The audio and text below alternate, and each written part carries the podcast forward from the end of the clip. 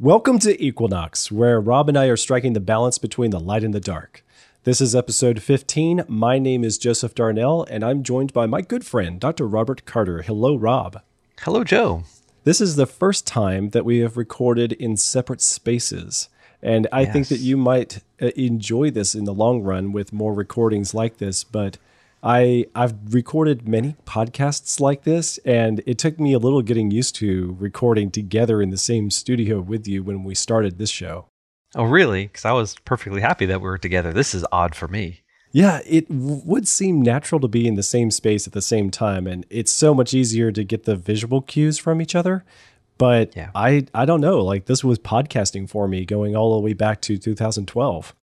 One of my favorite radio interviews that I've ever done was with Steve Deace when he was on the big AM station out of Des Moines, Iowa. And I got to go to the studio. I, you know, we were looking at each other through a piece of glass, but we were able to look at each other and kind of play off of each other and little sarcasm, little joke here. We knew what we were going, and the, the chemistry worked out really good. I've done a lot of other radio interviews where it was just on a phone, and those are just a lot harder because I can't see the person. So I miss you, Joe. Oh, I miss you too. Uh, and um, I love your visits. But it's um it's just actually a whole lot easier to edit a podcast like this. And so a little selfishly, I appreciate recording like this because when the two are in the same room, you get feedback from each other's talking on your mic, and then it takes a whole lot more editing to make it sound really clean.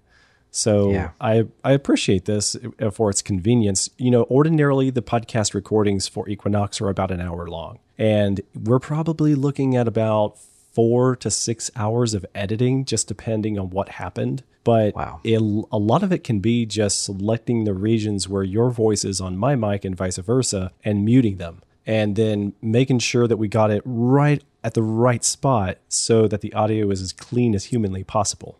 Uh, I'm doing similar things with my own podcast and how hard it is, and how I'm a newbie and how long it takes me to do my own audio. I, I can appreciate the art. You're a lot faster than me, and you're a lot better than me. Uh, but yeah, this this is going to be good. I hope the listeners appreciate the the new sound. Keyboard shortcuts, my friend. That is a lifesaver. If you get used to those in Adobe Premiere Pro, are you editing your podcasts in Adobe Premiere Pro?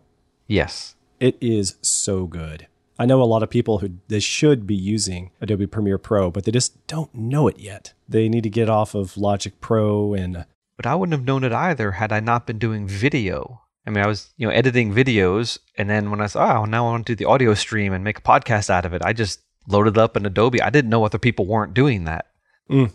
Well, the reason is is that go, if you rewind the clock, you go back to when podcasters got started. They were using audio recording and editing apps, and they assumed that that was just the way to go. And so they've been telling every new podcaster, "Do what I do," and what I do is I use a audio recorder and editing app. But those are typically made for music studios and voiceover artists and vocalists and they just don't have the same features. And those shortcuts that we use for editing video are also really good for editing audio podcasts. Yeah, they sure are. So here you go. Everyone listening who's a, a want to be newbie, want to get into the podcasting world, treat it like audio works better. Yeah. Speaking of podcasting, um, our show is now on Spotify. So we're right up there with Joe Rogan. We're going to be popular now. And um, they're going to give us a big check. no, actually, I don't think that's going to happen. I don't care about super popularity. I just enjoy doing this. Have you ever listened to that show? No. I haven't. Uh, once or twice when someone said, "Hey, you got to listen to this episode." Okay. I probably saw a clip or two of his on YouTube and didn't even know it. And until it hit the news that he was moving to Spotify, uh, Spotify exclusive, I didn't even think about it. So I'm really happy to be on Spotify for all of our listeners. If any of you have friends that don't listen to podcasts because they live in Spotify or they do listen to podcasts only within Spotify, they can now get Equinox. So be sure to tell your friends that it's there. As a little bit of a footnote, side note here, uh, I'm very happy that there are people using Spotify to listen to podcasts now. But I want to recommend that if you are new at this, you want to subscribe to Equinox, look at some of the options because podcast apps are plentiful on both iOS and Android, and some on the PC and the Mac. Uh, the one that I love is Pocket Casts, and That's know what I- another I use that too. Favorite. It is so good. It is so good. Yeah. And I, I paid for a membership so that I could get some of the special features like running it on my Mac in addition to my phone. And that is so good while I work listening to podcasts. If I'm doing some graphic design, I can listen to the podcasts. It's great. Cool. So you wanted to talk about the rocket launch that went on? Yeah, the huge thing. I just literally, this is mm, after six o'clock Saturday evening, and it went off about three o'clock or four o'clock. I don't remember anymore. But just a couple hours ago, the United States launched their first two live people from United States soil. It's just a huge milestone, and I'm really happy that Elon Musk didn't blow anybody up because he was worried about it. Oh, And I like the fact that he, he said last week, he said, if this thing fails, it's my fault. that was, that showed some pretty good leadership on his part. And I was actually impressed that he did that. But no, it went up without a hitch. But it's not only that the U.S. just launched two astronauts, it's also that it was done with a private company. that is And really that neat. changes everything. Because all of a sudden we have private industry being able to do something at like one tenth the cost the government could do it. And private industry is going to get people to the moon and to Mars and to orbiting space stations and things like that. That is pretty This is really exciting. Uh, so totally exciting. It, it opens up a whole new world of space travel.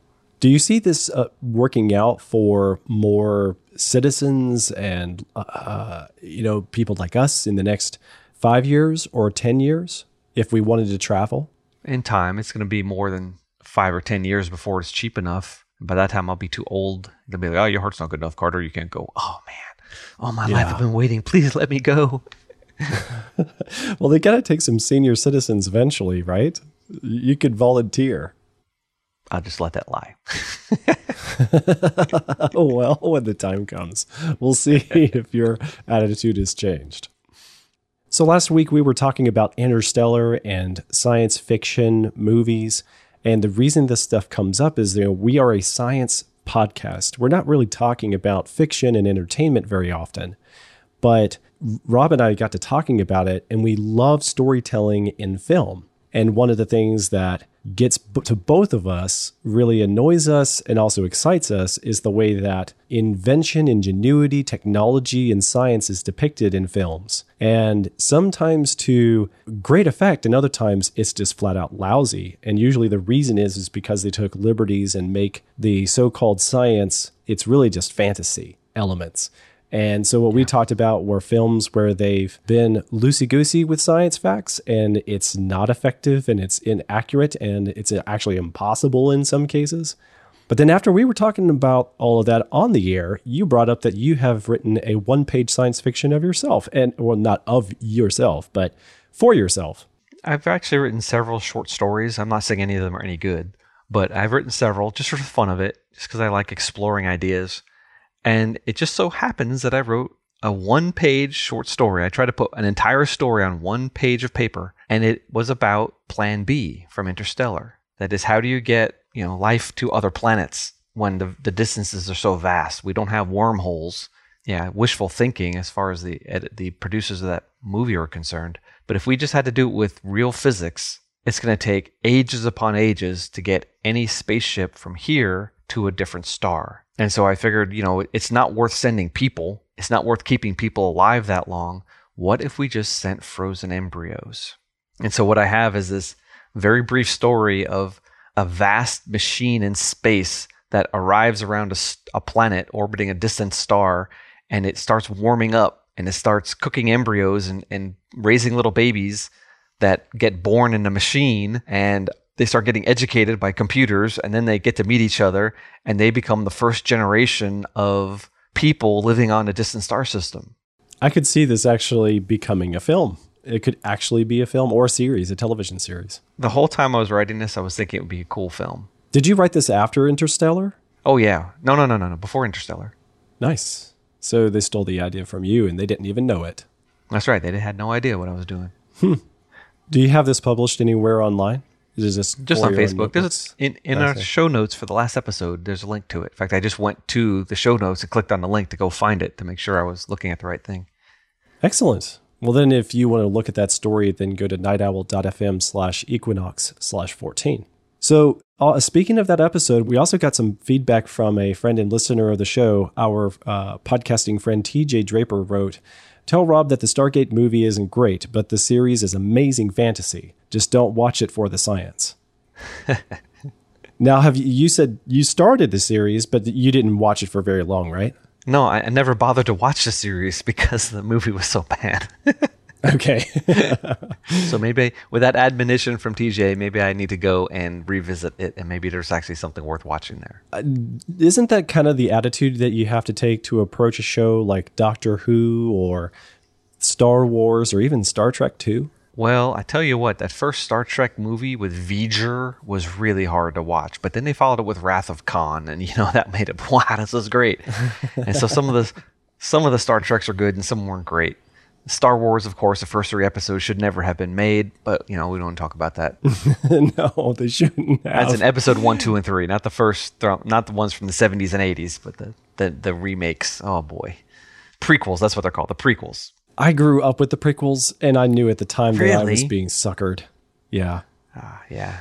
I well, I grew up with the original trilogy, but I was still very young. You know, between the ages of like nine and fifteen, while they were making episodes one, two, and three, and I was super excited by episode one, but disappointed. And then with two, more so, and then with three, I just really didn't care. Yeah, so yeah, we have to. Uh, yeah, it's called the willing suspension of disbelief. We have to go in there just to have a, a good time and not think too hard. But again, you got to tell a good story. But you just took a slam on Doctor Who. That's unfair. Okay, so uh, I'll take a step back. I've only watched like the Christmas special episodes because my sister roped come me into on. them. Oh, come Yeah. on now. I, I'm going to tell you this that just from a TV show standpoint, there's one or two episodes of Doctor Who that are the best standalone episode of any TV show I've ever seen from a writing standpoint. Just brilliant, engaging. One of them was scary, one of them was just cool. In fact, one of them made me cry. It's like, wow, that was so good. So Nice. it's worth watching. It's, then it's not perfect. Some of them are dumb. Some are just a little gruesome. And you know, any show is gonna kind of run out of steam. And I think they probably should have retired it a couple of years ago. Just said, okay, we're done. Hmm. Which season should I start with? Oh, start start with the the new season one. The new season one? Yeah, the new the new show, season one, not the old Tom Baker 1970s sort of stuff, which was really good too from a hokey standpoint. But yeah, just just start there and just go through it, and you're Well, I could I could give it a try. I don't have anything else I'm watching right now. I could give it a shot. I'll just tell you that when Rose gets trapped in a parallel dimension and he's burning out a star to suck up enough power to project himself into the other dimension just so he could say goodbye, that brought tears to my eyes. That was such a cool concept. And then you're going to see one, other people are going to know what this is, but when you see the episode Blink with the angels, oh my, that was scary and brilliant and, and just excellent writing. Just fantastic writing. A couple years in before you get there. Hmm. All right. Anyway. Well, I'll give it a shot. I'll I'll report back and let y'all know what I think. So you're ready to get to today's topic? Yeah. We've been doing all these episodes all this time and just randomly jumping around between cool ideas. And this is an idea that's actually earth shaking. It makes us um, question what reality is and it makes us question what we're made of. And that's always fun for me. I love those sorts of questions. I actually wrote this in an article that uh, appeared in, in Creation Magazine, oh, 2018, I think. And I just titled it, We Are Less Than Dust. As in, less It really disturbs me to ask the question that you mentioned a second ago. Make us question what we think reality is. That, that Yeah. sounds like a bizarro world question. Like, how can that even happen? Because you know, growing up, we think that the world is the material plus our emotions and experiences.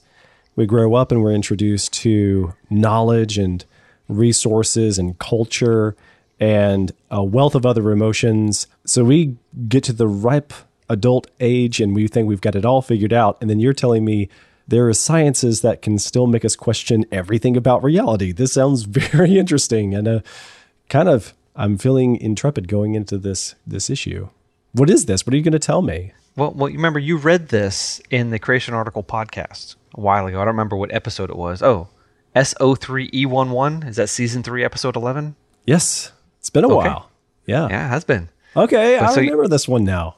Yeah. Yeah, and it, it's weird, totally weird. Oh man, that brings something else up. Oh, I should have, I should have um, looked this up again. A long, long, long time ago, I did some calculations. I said, you know, I am told that there's 10 to the 80th particles in the universe, which means hydrogen atoms mainly. I said, if I took them all and stuck them right next to each other, how big a ball of hydrogen would I have? And the answer was not nearly as big as I thought. Then I said, okay, what if I just took the nuclei from those atoms and got rid of all the electrons, just lined up all the nuclei, made a big ball of the nuclei of all the atoms in the entire universe? You know how big that ball would be? Oh, could not fathom it. Oh, not as big as the universe itself, that's for sure. A lot smaller. It would be smaller than our solar system. Are you kidding me? That's It would be sm- whoa. smaller than the largest star that we know about. How is it If even possible? only- when we're talking about numbers, big numbers, scale becomes really strange. Okay, are we talking about the traveling distance of the say the orbit of Uranus or Pluto? Uh, probably closer to Neptune, maybe. Oh, I don't remember what the I don't remember what the number was, but it was a sphere of electrons. Oh, sorry, a sphere of nu- nuclei, which would be impossible. You can't do that. You can't put them next to each other. But if you did, all the matter in the universe without the electrons would fit into something smaller than the radius of our solar system. Ah, That is insane. Whoa. All right. Uh, it- it- speaking of the universe, are we talking about the universe then? Or are we We're talking, about, matter? the vis- the visible universe.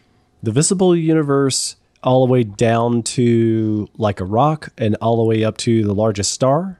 Uh, no, yeah, distant galaxies.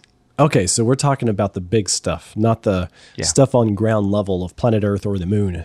Okay. Well, that's included too. okay, it's included. All right. Yeah. That's a lot to take in. Because even something like the sun seems so enormous. There's this great video that got around uh, months ago of a, a animator who animated like a slide of all the planets to scale, like show you to scale, like here's the smallest moon in the solar system, and we're going to work our way up to the largest of the large celestial bodies and Cool. you, you know it shows you the moon and then moves away to show you the scale of the next thing up and it gets all the way up to the scale of galaxies and nebulas and it was showing you just how huge the sun is compared to things like Jupiter in the solar system but then by the time you get to the end of this series of progressing larger and larger space bodies it makes the sun look insanely small it's it's hard to fathom all of this fitting into the space of the solar system Yeah, we're gonna get into more insanely small stuff. You just wait. I've done. I've run some additional calculations besides what's in this article. It's just called. If you're interested, listener, creation.com. We are less than dust. But this is gonna be a good summary of that article. Just got kicked off. I, I read um, Psalm 103:14. For He knows our frame and remembers that we are dust. And I said to myself, Huh, dust. What are we actually made of? What is dust made of? And that's when it hit me. It's made of almost nothing. And this is very humbling and shocking and strange when we realize that our bodies are almost pure, empty space. That is really weird to think about. So, can you explain that? Because when you say pure empty space, like I'm looking at my hands right now, and my left hand is grabbing hold of my right hand, and it doesn't feel like it's empty space. Oh, that's a mirage. You're not helping. So, so you know that we're made up of atoms, right? yes, that much I learned. Okay. Maybe listeners like, how do you know that? Okay, listener, uh, the last 150 to 200 years of experimental science has told us that we are made up of atoms. In fact, back in like like 1800s, we didn't know what matter was made of. So Rutherford took a lump of gold or lead, and he shot a whole bunch of electrons at it, and they went A right whole through. lot of electrons. They they zip right through the matter. And every once in a while, they'd zing off to the side. And he was using like a phosphorescent screen to see them. So if you had a little electron gun and you shine it at a, like a gold foil, it would go right through it, and you, you'd see a little dot with the screen. Take the foil away, you see a dot. Put the foil in front of it, you still see the same dot. There's no scattering of the electrons. But then every once in a while, he'd get a dot off to the side, which meant the electron hit something. But since most of them didn't hit something, he realized that matter is composed of very tiny little particles that we now call a nucleus. And the nuclei are spaced apart at great distances inside matter. So, is the idea that an electron is something of substance, but it's just so daggum thin, so small that it can travel through all the other substances then? Yes. Man. Just like a neutrino is so tiny, it, most of the time it'll go all the way through the Earth without striking anything. It just misses. Man. That's that's really subatomic particles. I mean, electrons are hard enough, and we knew what they were in the 1800s. We didn't have any idea what a neutrino was in the 1800s. That took atom smashers and smashing things together. But all these experiments after all this time has just built and built and built and built and built. There really are. There's no question. There's no scientific uncertainty here. There's not a single data point that tells us that matter might be something different than what we think it is. And that is a tiny little positively charged nucleus surrounded by an electron cloud. So the positive charges is what holds the atoms and the the the matter together. No, that would be the strong force. The strong force. I'm not familiar with the strong force. Is there a weak force? Yes, there is a weak force and a strong force. Okay. And gravity and electromagnetism. Those are the four fundamental forces that hold everything together or push everything apart. Oh, You see, okay. you know, like you can't put two north ends of a magnet right next to each other, right? They push apart. Yeah. Right. Well, you can't put positive charges right next to each other. They fly apart. Positive attracts negative, but positive repels positive. Totally. Okay. So what does well, that how mean? do you? well, what it means is if you take a bunch of positively charged protons and shove them together into this little tiny thing called a nucleus, the nucleus should explode. so we have the strong Yes, force yeah. holding it together, and it's incredibly strong. And if it didn't exist, we wouldn't have matter. No, no. So I'm going back to the, something I heard probably more than 10 years ago. I remember hearing that researchers were trying to understand what held atoms together. Was that a research that was going on at the time, or was I li- reading something dated? Um, they've been trying to figure this out for a long time. Like and we, we call it a force, right? But it might be a particle like a gluon or or something that's binding it together. But actually, no, it's, it really is a force. So sorry, it's not particle based. It's force based, and all the experiments are telling us that. This sounds like reality is imitating fantasy now. uh, it it gets so weird so quickly when you start getting into smaller and smaller and smaller dimensions. It things just don't behave normally anymore. The same way like you know we're talking about all these things with Einstein in previous episodes. Like Newton was great. All Newtonian physics works wonderfully well until you get to things that are really big or really fast. And then you need Einstein. But on the other end of the scale, Newtonian physics breaks down when you're at the really tiny and really small scales. Oh, and that's where we get quantum physics. Does that have and- anything to do with this then? Does uh, does qu- the quantum mechanics or the quantum realm have something to do with the electrons? Like, are electrons in the quantum realm? yeah, uh, they're on the edge of it. So it's not like we They're- could actually see the quantum realm because it's just so small. Yeah, it's, I, I, I'm going to say that it's smaller than electrons, Okay. just to keep it Wow. real simple. But electrons, problem is, see, I, I just made a mistake here because I can't use any other language. No other language works. Electrons have no size. Okay. So then, how did they, see? They have a path? mass. They have Okay. a tiny little mass. They must have a tiny little size, but they're so small. It's essentially no size, and that's an, it's just it gets weird, and that's a weirdness. It's just we got to just take it as is because all the all the math and all the experiments say it's just the way it is, buddy. Just accept it. Okay. Okay. And that's why if you strip away all the electrons and put all the nuclei together, you get a very small volume. So the electrons are really, really, really, really, really small, which means that, here's the kicker if you have a molecule, you have nuclei separated by vast distances with nothing in between. Because the electrons essentially don't have size. There's a force there, there's electrical force, but there's not really any substance there. Hmm. it's hard to fathom because I think one Yeah. of the reasons this breaks my mind is because I think of electricity and that just means energy to me. And that means something that powers our equipment and technology and our homes and buildings and and vehicles. That doesn't it doesn't sound like energy could also be holding together matter in arranged orders for things like the fingers on my hand. It doesn't sound like energy has anything to do with that. It's all energy, man. All energy. And when when I start talking about this, I start thinking Matrix. Matrix. movie As The in the Matrix. movie The Matrix. Okay. Yeah, when everything dis- disassembles into numbers and and strange codes and things like that. That's that's what I think of when I when I consider what I'm made of. I'm just an energy ball.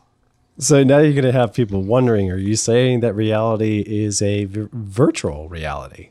No, it's concrete and physical. But on the other hand, it doesn't mean that this is all there is.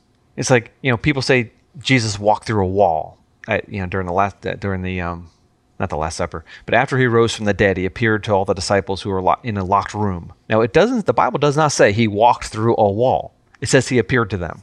But what if he did walk through the wall? Is that because he was a ghost, or because he's solid and we're a ghost? So it's like he is a different kind of matter, running off of a different kind of physics, or off of a different type of dimension. like he's more real, more physical, more solid than what we consider the physical world.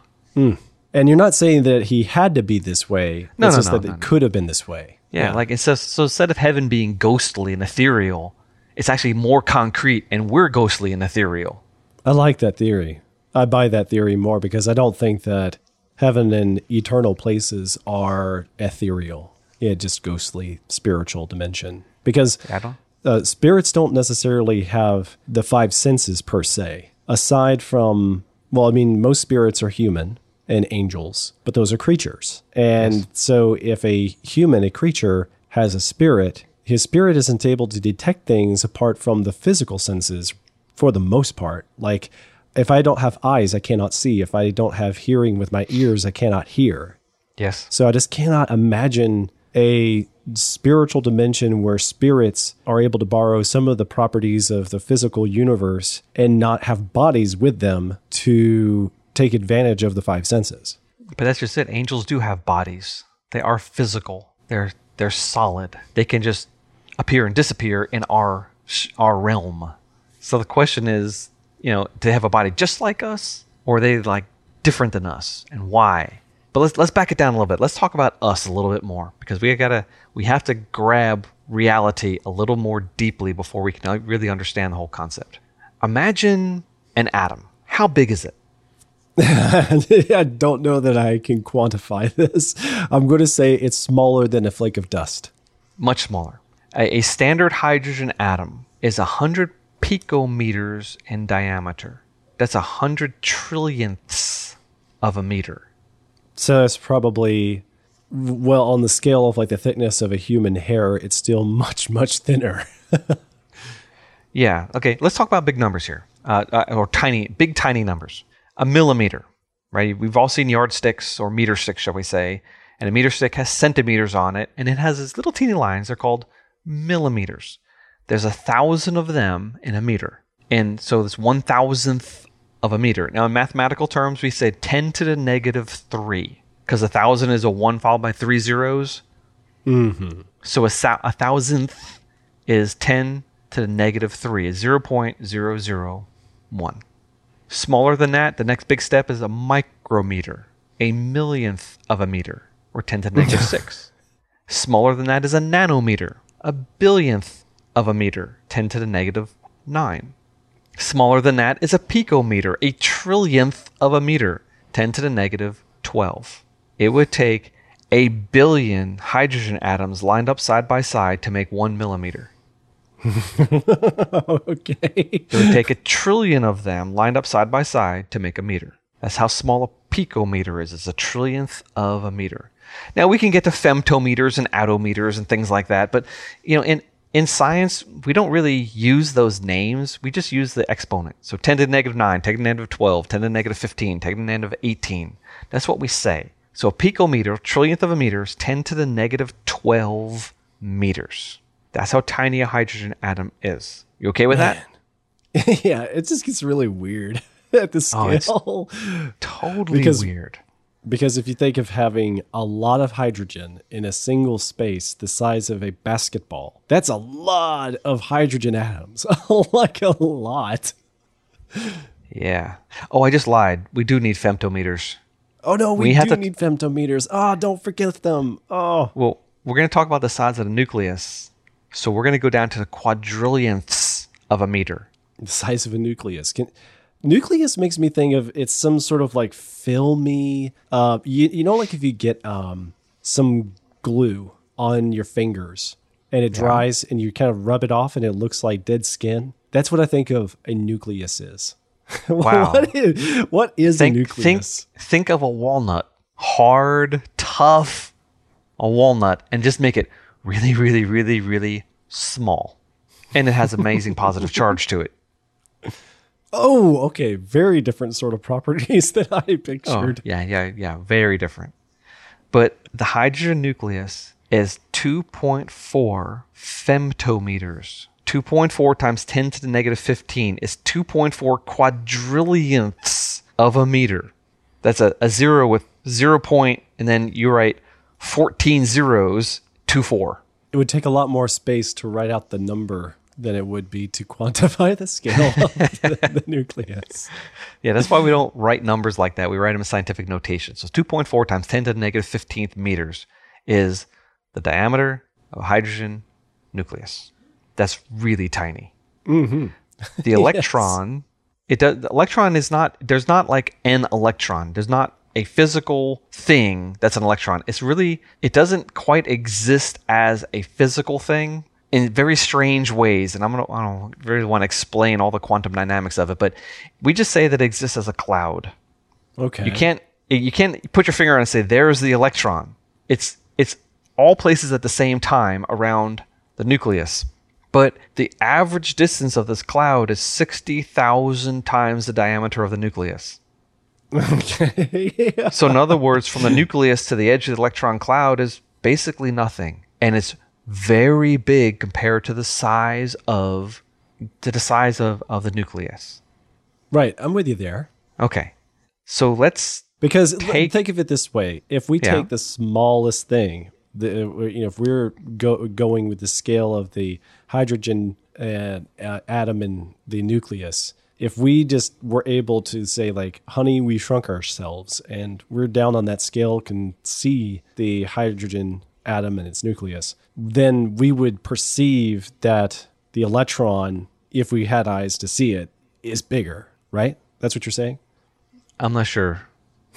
I'm trying to visualize it here. I'm not sure you can visualize it. We can just talk about it and wonder. Okay, if we were Hank Pym from the Ant Man movie and we could use the quantum realm shrinker device, Okay. yeah, then it would look a lot bigger than we would if we could get ourselves on that scale. I don't think you can see the electron, but if you touch the electron cloud, it would all absorb into you and you get a big shock. Okay. Imagine it's Yeah, like a it's like a that scale. fog. You know, it's a fog, but if you touch it, the whole fog goes and sucks into your finger. Ouch. So that, does that mean that electrons are when once they're absorbed, where do they go? Does that mean they just don't exist anymore, or can they recycle? Oh, that would that would be another topic for another day. What happens to electrons and protons and, and photons? That's really some cool stuff. But no, basically they, they usually get captured by another atom and now you have an ion. Or maybe you oh. neutralize an ion and you now have a, a, a well balanced atom. okay. Electrons get passed around in biology a lot. This whole electron transport chain um, that, that we use to make energy all the time. We got a, a vague idea of how small an atom is. Now let's talk about a molecule. Like the most Well, common that's molecule. significantly bigger, right? Well, yes.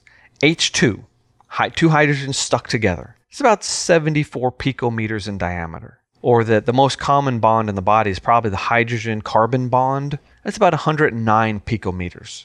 So a bond between the two atoms is about 100 picometers in diameter, this giant electron cloud. And inside it, two tiny little nuclei. Let's blow it up and let's magnify it so we can see how far apart these nuclei really are. Let's make one nucleus as large as the sun. Okay. That's How far big. away is how far away is the other nucleus? So when we draw molecules, you draw two circles and you draw a line between them, right? So make one circle as big as the sun. Where's the other circle? Is it as far away as Mercury? I'm guessing farther. It's actually 14 times further away than Pluto. What?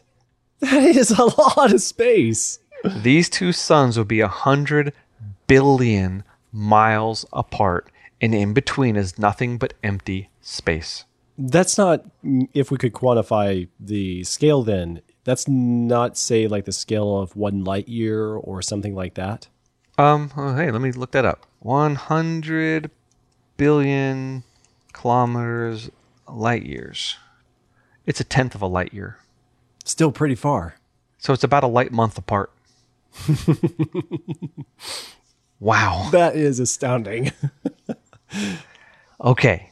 But at that scale, how big would the sun be? If you were standing on one of these suns and looking at the other one, how big would it be? Well, from oh, Earth, Oh, man. Yeah. from Earth, the the sun is a half a degree. That's how wide the sun is from Earth. It's a half a degree.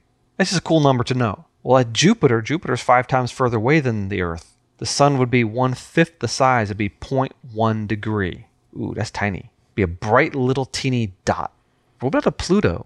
At Pluto, it would be one one hundredth of a degree.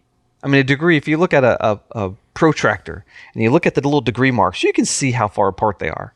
yeah. But you couldn't tell one one hundredth of a degree. Your eye could never focus on that. It's just too small. Well, if you're if you're 14 times further away, you're talking about point zero zero zero nine degrees. You could not measure the width of this thing. It's so tiny. So clearly we're not standing on it then. Well, true, but if you could make yourself like really, maybe you're in a, maybe you're on planet Earth, and you're looking at this other star that that's connected to this molecule or this other nucleus we're calling a star, and it's so far away, the other Yeah, star yeah, yeah. would be one, say, ten, hundred, one one thousandth of a degree in width. That's Hmm. how big the nuclei are compared to each other in a standard molecule. Man. That's terrible. so small. and in between there's nothing. And therefore, we're made of empty space. So I'm thinking then that for all of the atoms, for Yeah. all of the atoms, that there's there's a lot of atoms. Yes? Is that what it kind of boils down to? Is that on that scale, for like all the atoms of my hand, there's I mean, has anybody even quantified how many atoms there would be in a particular type of object? Oh, yeah. like, could yeah. we say how many atoms there are in a baseball? Yep. Or could we say how many atoms there are in an old fashioned marble? Yep. Yep. That's standard chemistry and physics. Yeah.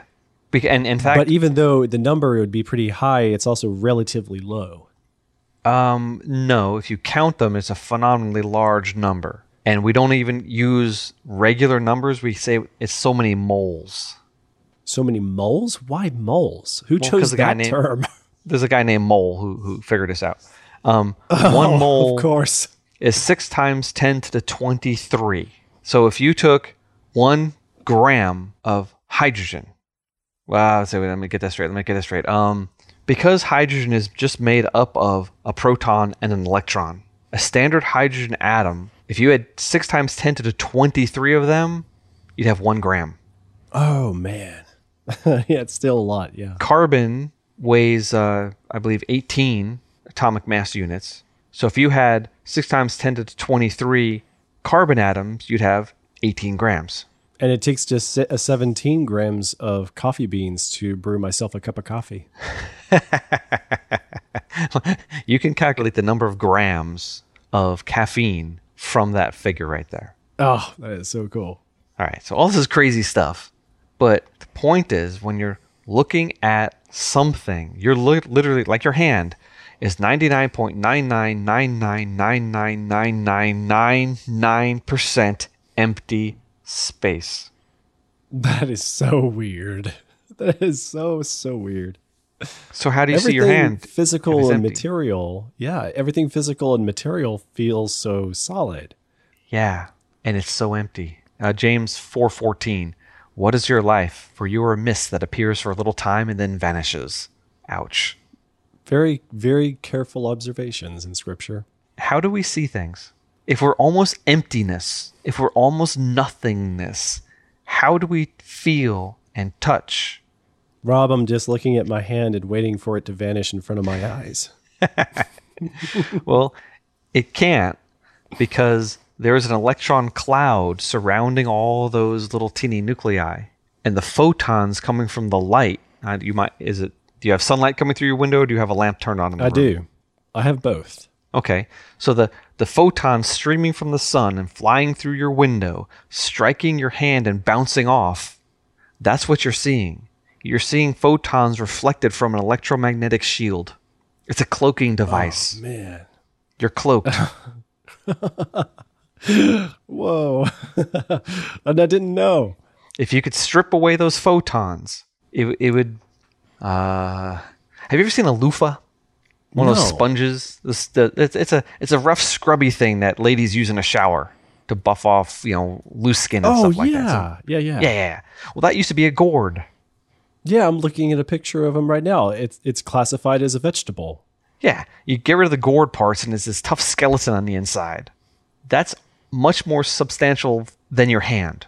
In other words, if you if you stripped away, got rid of the photons that were reflecting and stripped away the electron clouds, your hand would be less than a loofah. It doesn't Much, even much look less. like that much. Yeah, it it looks spongy. It looks like it's got lots of holes in it. Yeah, but the holes, you have more hole than you have substance in your hand. There's nothing there. That is so weird. And it's an ugly plant too. Oh. Yeah. So take a brick and smack your head with it. Or don't. but Why yeah, not? Imagine you did. A brick is empty. your head is empty. Well, not empty enough. Why? My head tells me it's not very empty. Yeah, but what is your head detecting? It's detecting Oh. so many nuclei surrounded by so many electron clouds, and it happens to be a lot of them relatively in a small area, small volume. So if you slack, smack your head with a marshmallow, you know, you wouldn't even feel it. But a brick's a little different because it's so much denser. But even at that density, it's still almost empty. It's a little bit more dense than a marshmallow. Marshmallow's a little bit more dense than a cloud. But comparatively, there's still nothing there. Mm. Psalm 89:47. Remember how short my time is, for what vanity you've created all the children of man. Sorry, I'm laughing just because when we consider our mortality and we consider reality, all of a sudden we realize that reality is really tenuous. Man. It is difficult to think that this is just a constant that envelops everything and everything is built on. It is the foundational level. It, it's difficult to perceive it this way. I think growing up in a world not knowing these sorts of things and then learning about them sometimes is harder than just moving forward with reality as we imagine it so, but it's which is actually not consistent with reality if we don't buy these things. You talked about the suspension of disbelief earlier. I have a problem closing the gap for belief. But most people don't consider these things because they're so uncomfortable. It really is Oh, it's yeah. theoretical scientists who sit around. Hey, you ever wonder about X, Y, or Z? Oh, that's really strange. Well, yeah, that's really what we're made of. No way. Um, most people don't like the thought because, first of all, the math is hard. Second of all, you have to believe things like atom smashers and atomic theory. And, you know, most people are- are like, how do they even know that?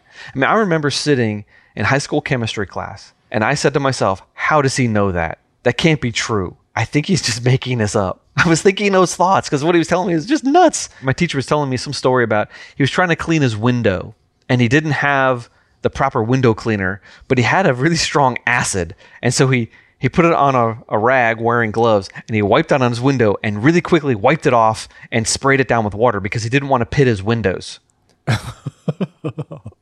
Like, how does anyone know that? Oh, come on. You- you just- Plus, then again, it was really kind of dumb because it would have kind of like, you know, decayed the, the glue, this whole, what's that stuff called?